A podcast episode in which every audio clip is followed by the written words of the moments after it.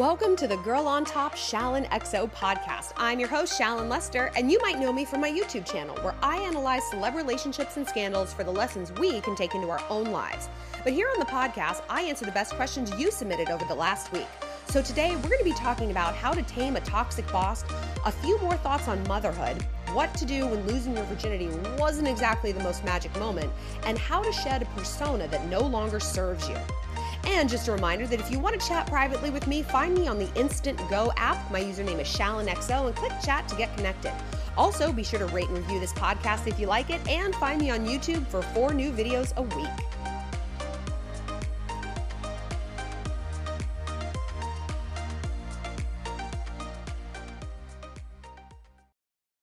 So this question comes from Sydney, and she's touching on a subject that you guys have been asking for for a long time. And don't worry, I'm one hundred percent planning a video series on this. But the topic is toxic bosses and toxic environments and what to do about it, how to deal with it. Because by now, hopefully, we're getting better at spotting the fuckery in our personal lives and how to deal with fuckboys and all that. But you go to work and it's a different ballgame, right? You know, you can't just block your boss. You can't just tell him to like screw off. Like uh, you kind of got to deal with these people. So Sydney has like kind of a, a unique situation, but also in terms of what's going on, sadly, it's not that unique at all.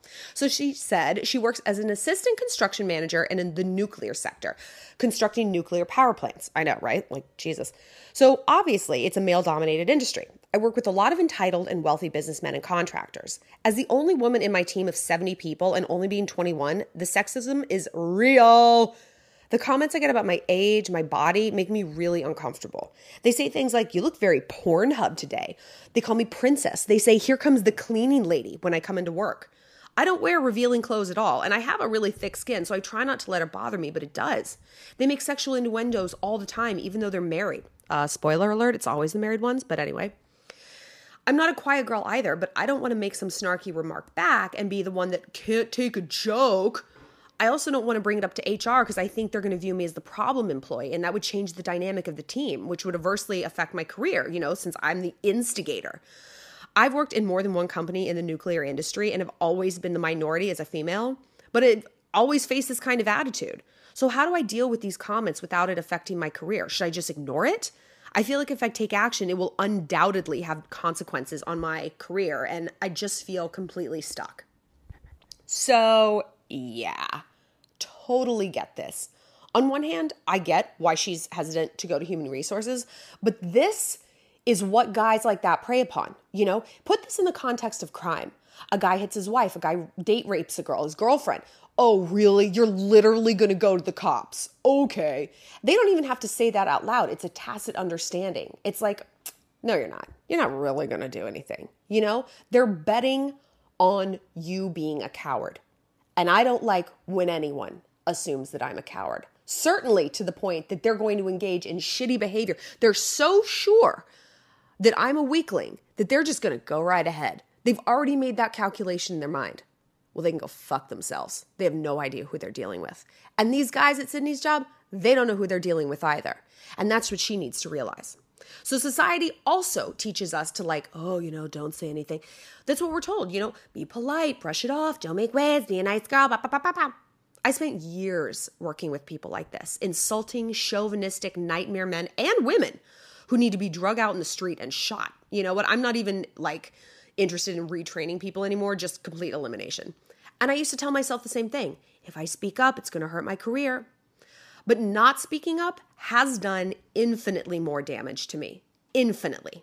For one, what we permit, we promote. This is never going to stop with these guys because there's no reason for it to. There's no consequences. They see you ignoring it and they view that as a green light, you know?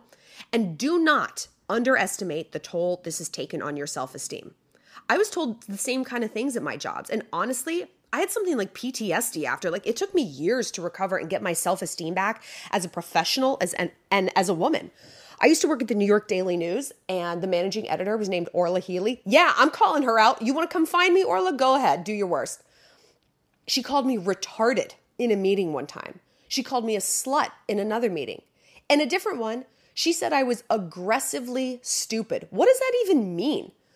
But like you hear that from someone in a position of power in an industry you want to be in. And while you no, I I know I'm not aggressively stupid. It's like you you internalize it. That has a memory. Your mind keeps that memory. And the next time you're going to go for that risky presentation, the next time you're going to speak up in a meeting and say, no, actually, Kyle, that was my idea.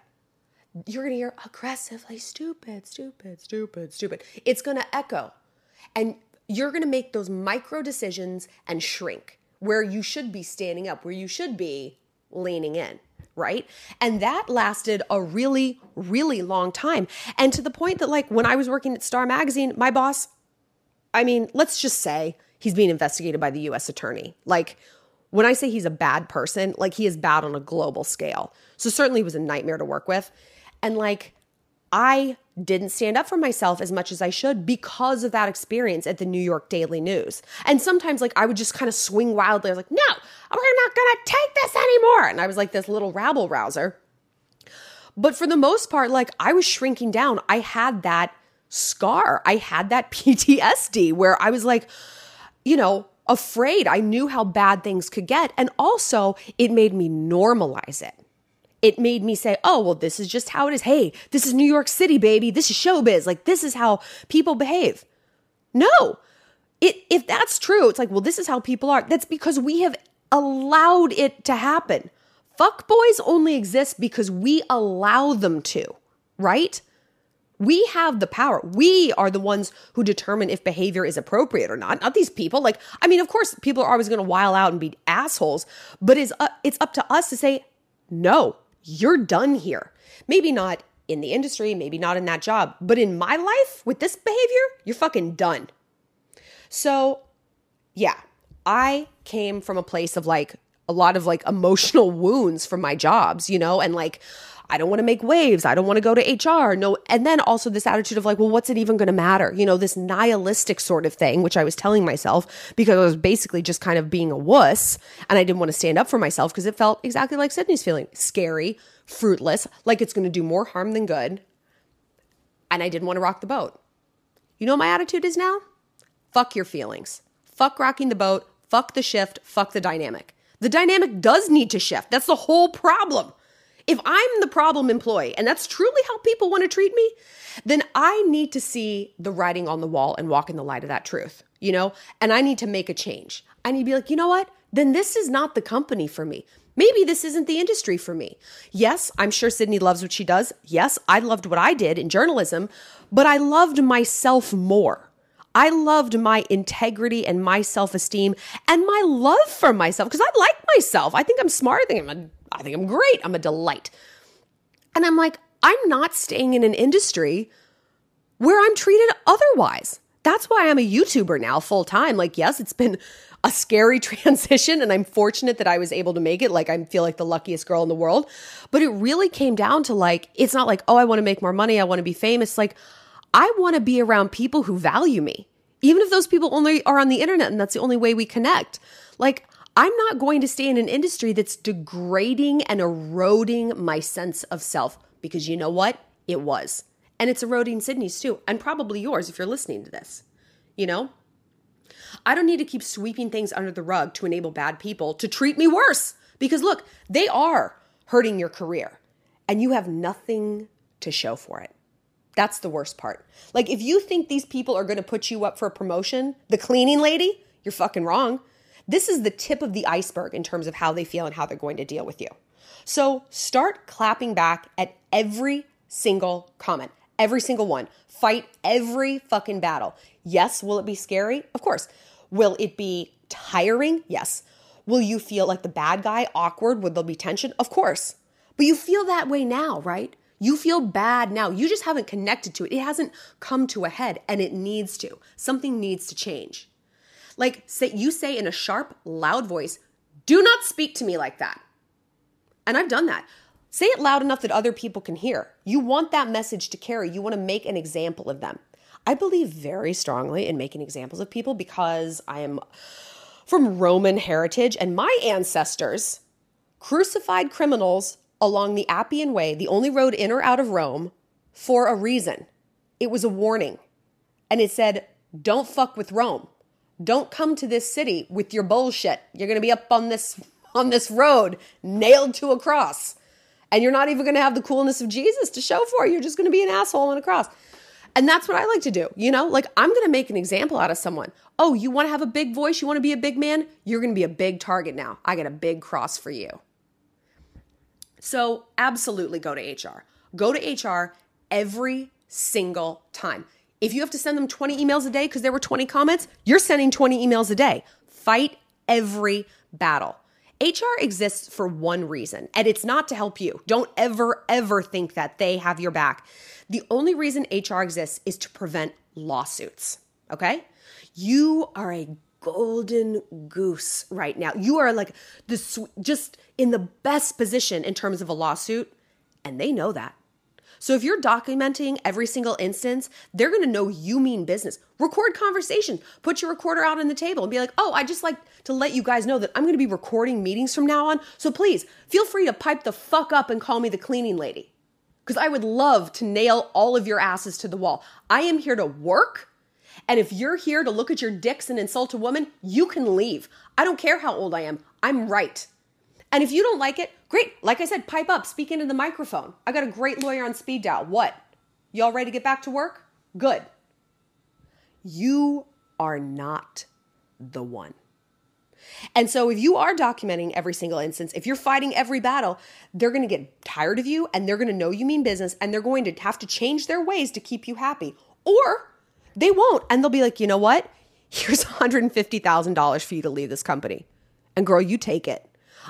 I know, like, I have a family friend, and she has filed several sexual harassment complaints against companies. And guess what? Homegirl doesn't have to work anymore. And I know what you're thinking, like, ugh, well, I'm not like a con man. You know, I don't want to do that. Well, she's not either. This is what she legitimately experienced. And she has such a good self-esteem. She's like, fuck you. I'm I'm not your cleaning lady. I'm not your little sex doll. Like, no one's going to treat me like this. And if you do, you're going to pay me for it. You want to treat me like a whore? Whores get paid. And like when I was younger, I like kind of, you know, I looked down on her for like being so litigious. And now from where I am in my career and what I've seen, girl, slow clap, one hundred percent.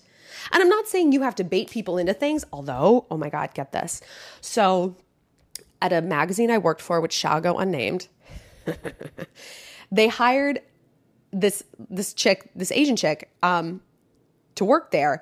And it turns out the only reason she took the job is because she had heard that someone else in the company was like a notorious sexual harasser. And she's like, I'm sick of men like this.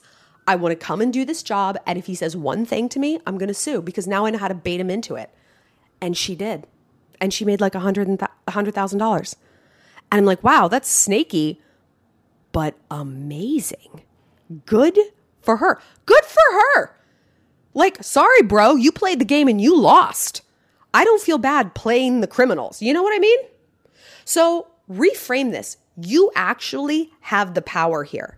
It's just up to you whether or not you want to cowboy the fuck up and use it, or whether you want to shrink and minimize and have the cleaning lady mindset for the rest of your career.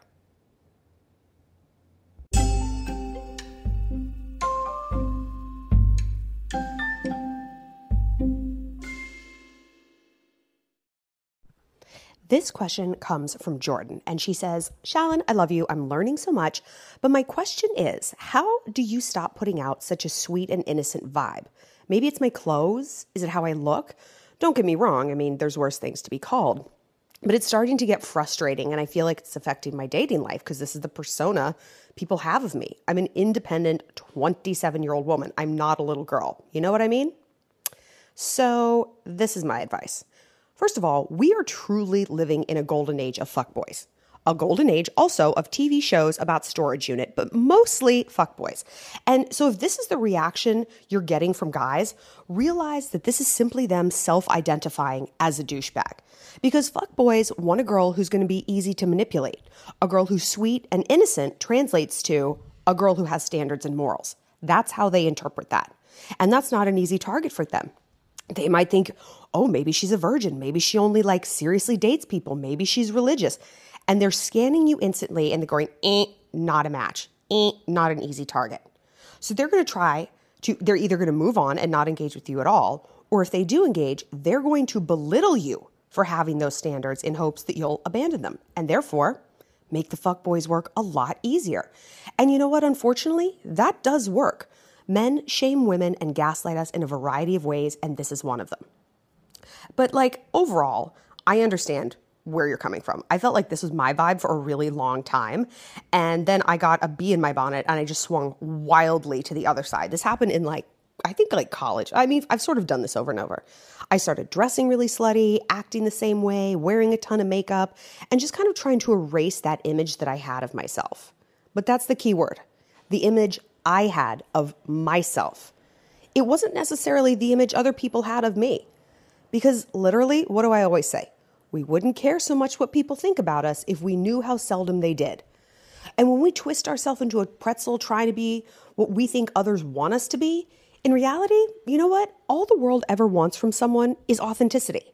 That's what makes a leader. That's what makes an expert. That's what makes a celebrity, if you think about it. You know, people who are like, this is me. Look at like Billie Eilish. Look how authentic she is. Look at Shawn Mendes. I'm sorry, I'm only giving you examples of teenagers, but this is where I am emotionally. Like, they're authentic. Well, you know, we don't know how authentic Shawn is. I just mean in terms of his, like, niceness. But you know what? He could be a monster. So forget that example. Stick with Billie Eilish. The world wants someone who isn't afraid to look everyone in the eye and say, you know what, bitch, this is me. So I care what I think about myself. Not what other people think about me. I want to like the person that I am. And I do. Even when I'm a jerk sometimes, even if I'm dorky and innocent and whatever, even if I'm slutty and lusty and brassy, I am being true to who I am. When we are an adult, we get to decide who we are. So if you can look yourself in the eye and say, you know what? I'm being very true to who I am, then that is a thing you need to lean into. And if you approach dating or anything else from an apologetic standpoint, you're sunk. But if you go into situations with confidence that you are who you are, like it or leave it, then that is magnetic.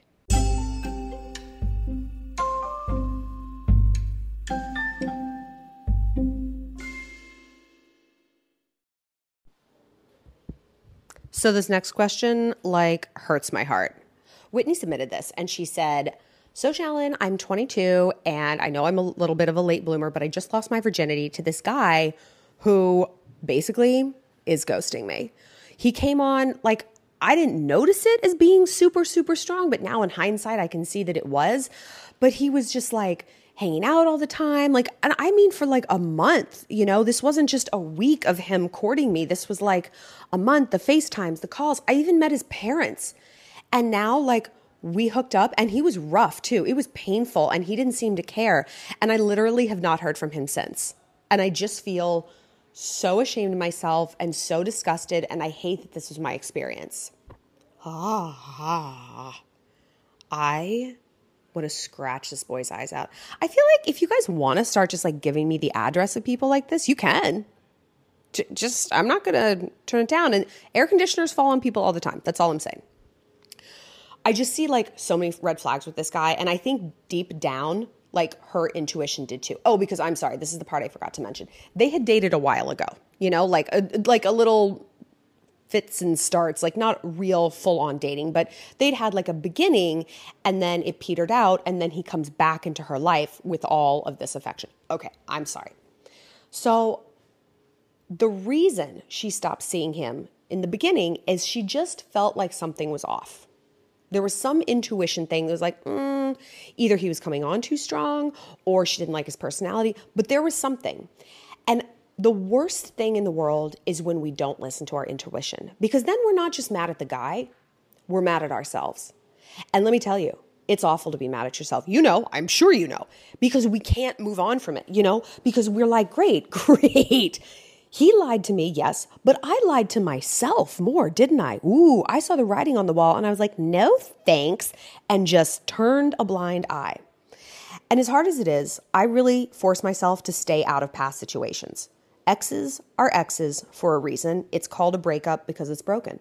And the broken aspect of this guy, I realize, is that he's doing what's known as love bombing. Guys do this when they want to sleep with you. And it's super fucked up and misleading because it seems like it's indicating just the opposite, right? I mean, oh my gosh, he's taking me out. I'm meeting his family. You know, let me just say, for some people, meeting the parents like means nothing. It means absolutely nothing to them, but they know it means something to girls. So they're like, sure, yeah, come over, meet my mom, blah, blah, blah. You think his mom hasn't seen ten thousand bitches before this? She has. She doesn't care either, you know?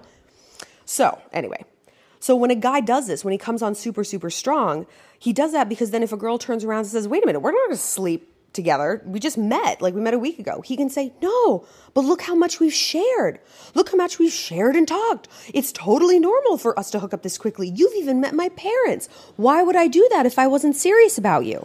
You see what I mean? It's messed up and it's gaslighting. But when a relationship is right, it's easy. But it, it's also evenly paced. Yes, of course, there's an escalation and it's like, you know, things happen quickly, but it shouldn't feel jarring or frightening and send up those red flags for the other party. And if it does, that's because the person is rushing it along for a reason. And the reason is never good. Girls force things because they're desperate and they don't want to be alone, which is pretty off-putting and unattractive and repellent. And guys force it because they just want to have sex and leave. So I completely, completely, completely understand how she feels ashamed and discarded. But honestly, she should not. This is not her fault. Yes, I mean, we all have to do an autopsy of our painful situations and acknowledge our role and how we contributed to it. But this guy was a predator, and he knew exactly what to say and exactly what to do to get what he wanted. And sometimes the sad, sick truth about men is that they just do this. You know, they're just kind of monstrous.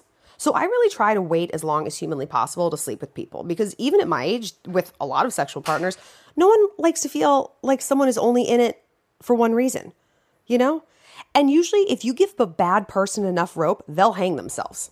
So I even go so far as to tell guys that I don't have sex outside of a committed relationship.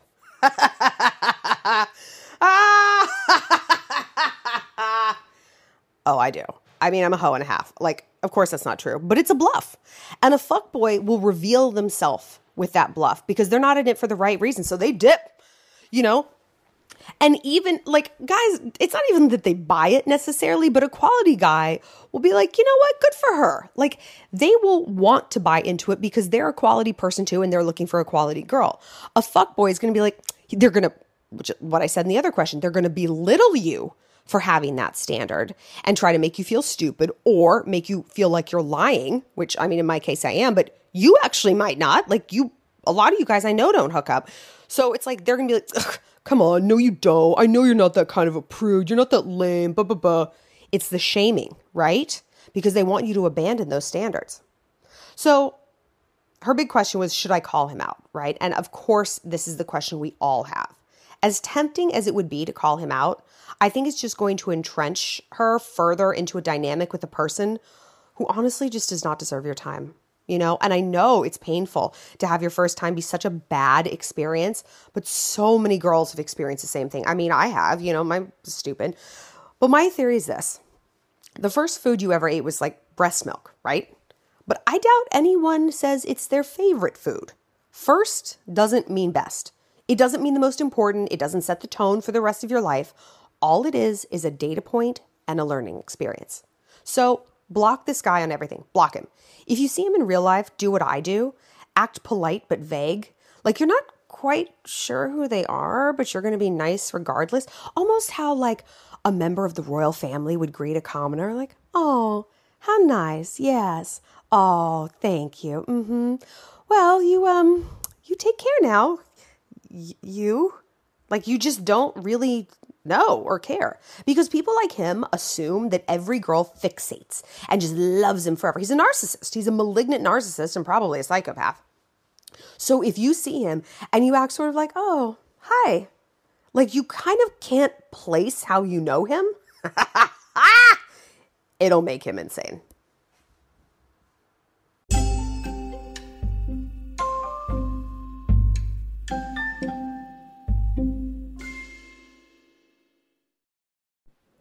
Kim submitted this next question, and I think it's really good and something certainly that we all kind of can understand. So she said, hi, I went on a date last night and it went really well, and he asked to hang out again tonight. We knew each other in high school, but I saw today that he checked his online dating profile, we FaceTimed almost every day for a week and then met up. And it just like feels like a letdown to see that. And logically, I know we're both single, so I shouldn't be mad. But can you just give me any advice on a mindset to have when dating someone who then also still checks their dating profile? Okay, so I get this. And it all comes back to don't look at things that are going to make you unhappy. And that sounds very simple and maybe, maybe naive and silly because a lot of us need and want a lot of data points about a person, for sure, correct? But the best way to not feel this way is to insulate yourself from it by just not stalking them, right? And don't look to see if he's checking his profile. And also, you were on the site too, so you were checking yours, so he is going to see that you were checking yours. Do you know what I mean? Like it's just this like closed loop.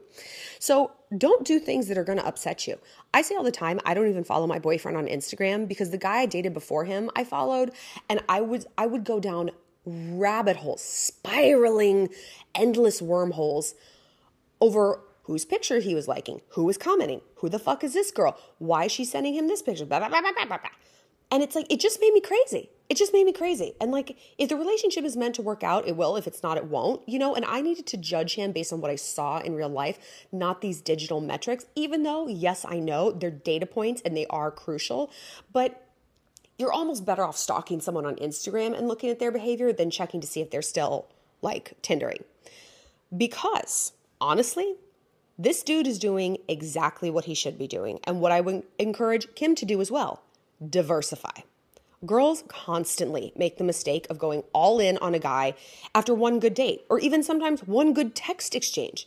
Guys know that's a bad strategy, so they keep their options open until they are absolutely ready to settle on one girl, right? I mean, we hear all the time. It's like he was dating these two chicks and then he dumped her and suddenly he's like super official with this other girl all over Instagram, blah, blah, blah. It's like that's how they do it.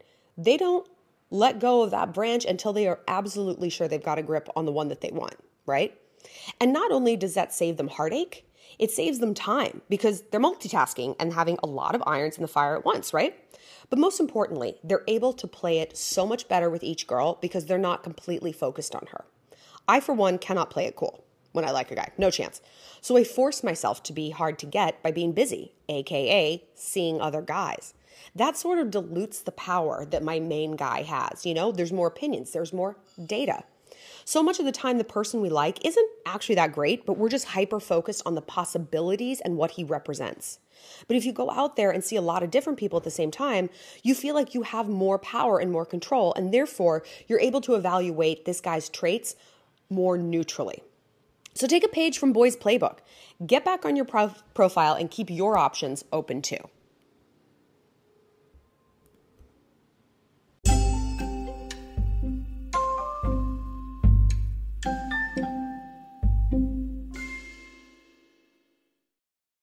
So this next question actually isn't a question at all. It's a thought that one of you guys shared with me that I wanted to share with everybody else because, you know, I was doing that story time talking about how I'm really ambivalent about having kids, and I feel like I've gotten a ton of really amazing feedback from you guys. And this is also feedback on that, but from kind of a different point of view, and I think it's really interesting. So she says, I would really appreciate if you gave my opinion some consideration. And from watching the video, what I gathered, and correct me if I'm wrong, is the main reason you feel like you don't want children is that that would mean sacrificing the pleasures of life for the future. This is not true. This is, and I'm fully aware of how crazy this will sound at first, what corporations want you to believe. Much to many people's denial, corporations and modern-day liberalism slash feminism actually go hand in hand. The reason for this is after World War Two, when corporations realized that women could work and were in fact, hello, competent, they began to vie for a specific feminism, workplace feminism. And the reason is they wanted to lower the cost of labor. And this is because the more labor you have in a business, the less cost that of that labor is, you know, like it dilutes the pool. So you're going to pay less if you have more employees, right? This is also why now many schools are pushing girls to go into STEM fields because the cost of labor is high because there's not as many programmers. So if you create more programmers, you devalue them. You can pay them less because they're so plentiful. You know what I mean?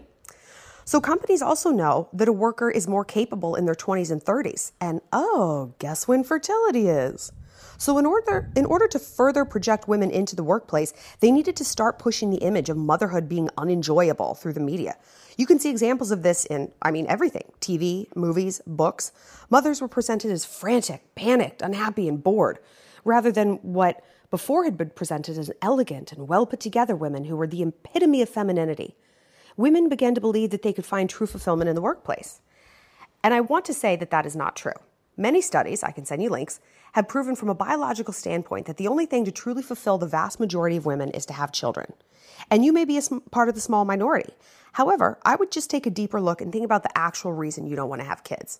Is it you truly love and are completely fulfilled by a job slash your activities? Or is it you're afraid of the, quote, sacrifice that is motherhood? You say you would give up anything, you would You would be giving up things that you love. However, this would be in service of something that you would very likely love more and be more fulfilling. I hope you read this and consider it. I would love to know what you think.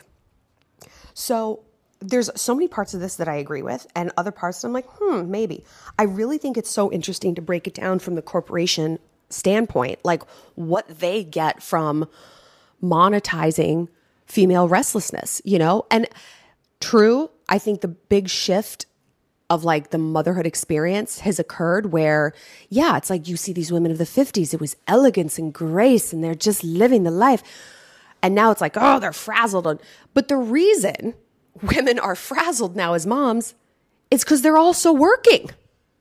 And I think the reason women were presented as elegant back then is because that was simply a lie. I mean, back back in the day, women were home all day. They would send their kids out. They would start drinking at like noon. You know, they would have no personal power. Their husband came home. If he was drunk, if he hit them, like, what were they going to do? Leave with three kids and no education and no job or skills? No, of course not.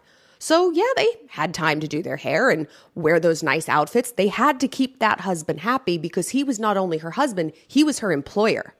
So imagine getting fired by the person who represents everything in your life, you know? So I think there's truth to that, that like definitely the portrayal has shifted in the media, but I think there's legitimate reasons and deeper ones behind it. But I also, it really resonated when she said, you know, you yes, you would be sacrificing things, but perhaps in service of things you would actually enjoy more. You know, that's true. I mean, I hope it's true. It must be true. Otherwise people would stop having kids. Wouldn't they? I honestly don't know. But I think this is a really interesting point of view. And, you know, she's like, are you truly fulfilled by your career? Um, yeah, I am. I have an awesome, awesome life. I'm recording this podcast right now in Portugal. I'm on the terrace of a beautiful apartment in Lisbon. When I finish this, I'm going to go out on a sailboat for the day with my friends. We're going to eat prosciutto stuffed figs and drink vino verde, and then dance into a fado place later tonight. I live a dope life. I have a great career. I get to talk to you guys all the time. The only thing missing is a dog. I'm not going to lie about that. But maybe that dog is like, I want to take care of something. I want to love something. Maybe that is the baby beginnings of the maternity call, you know? So I didn't want to make this podcast like all about me, but I really wanted to share this because I know a lot of you guys really like were in line with what I was saying about my ambivalence for having children. And it's, it's just not something that's like welcomed in society. You're either supposed to one hundred percent know that you want them, or you're like cool aunt who never wants them. You're a lesbian, blah, blah, blah. It's like to have this ambivalence. It's like, well, ugh, God, like what more do you want from life? I want it all, baby. I want it all.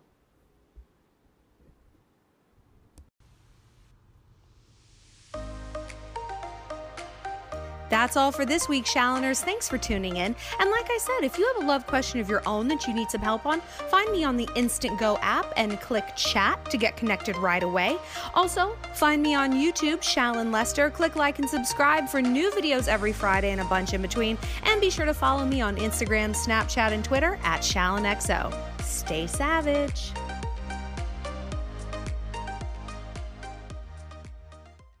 The podcast you just heard was made using Anchor. Ever thought about making your own podcast? Anchor makes it really easy for anyone to get started. It's a one-stop shop for recording, hosting, and distributing podcasts. Best of all, it's one hundred percent free. Sign up now at anchor dot f m slash new. That's anchor dot f m slash new to get started.